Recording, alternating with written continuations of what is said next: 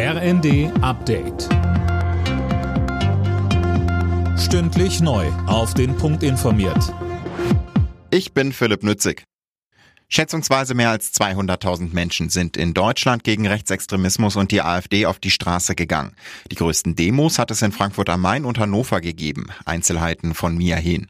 In Frankfurt am Main zählt die Polizei so viele Menschen, dass der Römer aus allen Nähten platzte.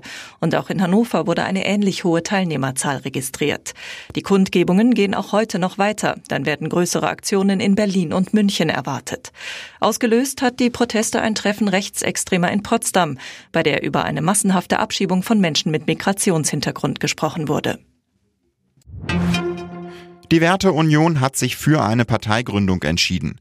Eine Mehrheit hat sich bei einer Mitgliederversammlung in Erfurt dafür ausgesprochen. Angeführt wird die Vereinigung vom ehemaligen Verfassungsschutzpräsidenten Maaßen.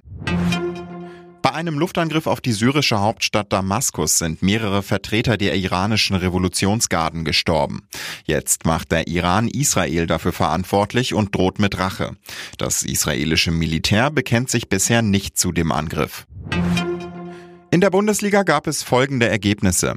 Freiburg-Hoffenheim 3 zu 2, Köln-Dortmund 0 zu 4, Heidenheim-Wolfsburg 1 zu 1, Darmstadt-Frankfurt 2 zu 2, Bochum-Stuttgart 1 zu 0 und Leipzig-Leverkusen 2 zu 3.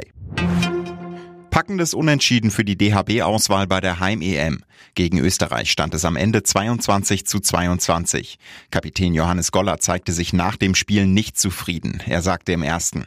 Wir verwerfen schon unglaublich viele Freie in der ersten Halbzeit. Dazu machen wir schon in der Halbzeit sieben technische Fehler und das wird in der zweiten Halbzeit nicht besser und dann wird es schwierig. Und wir haben eigentlich genau das gemacht, was wir nicht wollten, nämlich die Österreicher ins Spiel gelassen und haben dann erst gefühlt in den letzten zehn Minuten es geschafft, das Ruder ein bisschen rumzureißen, aber dann hat es nicht mehr gereicht.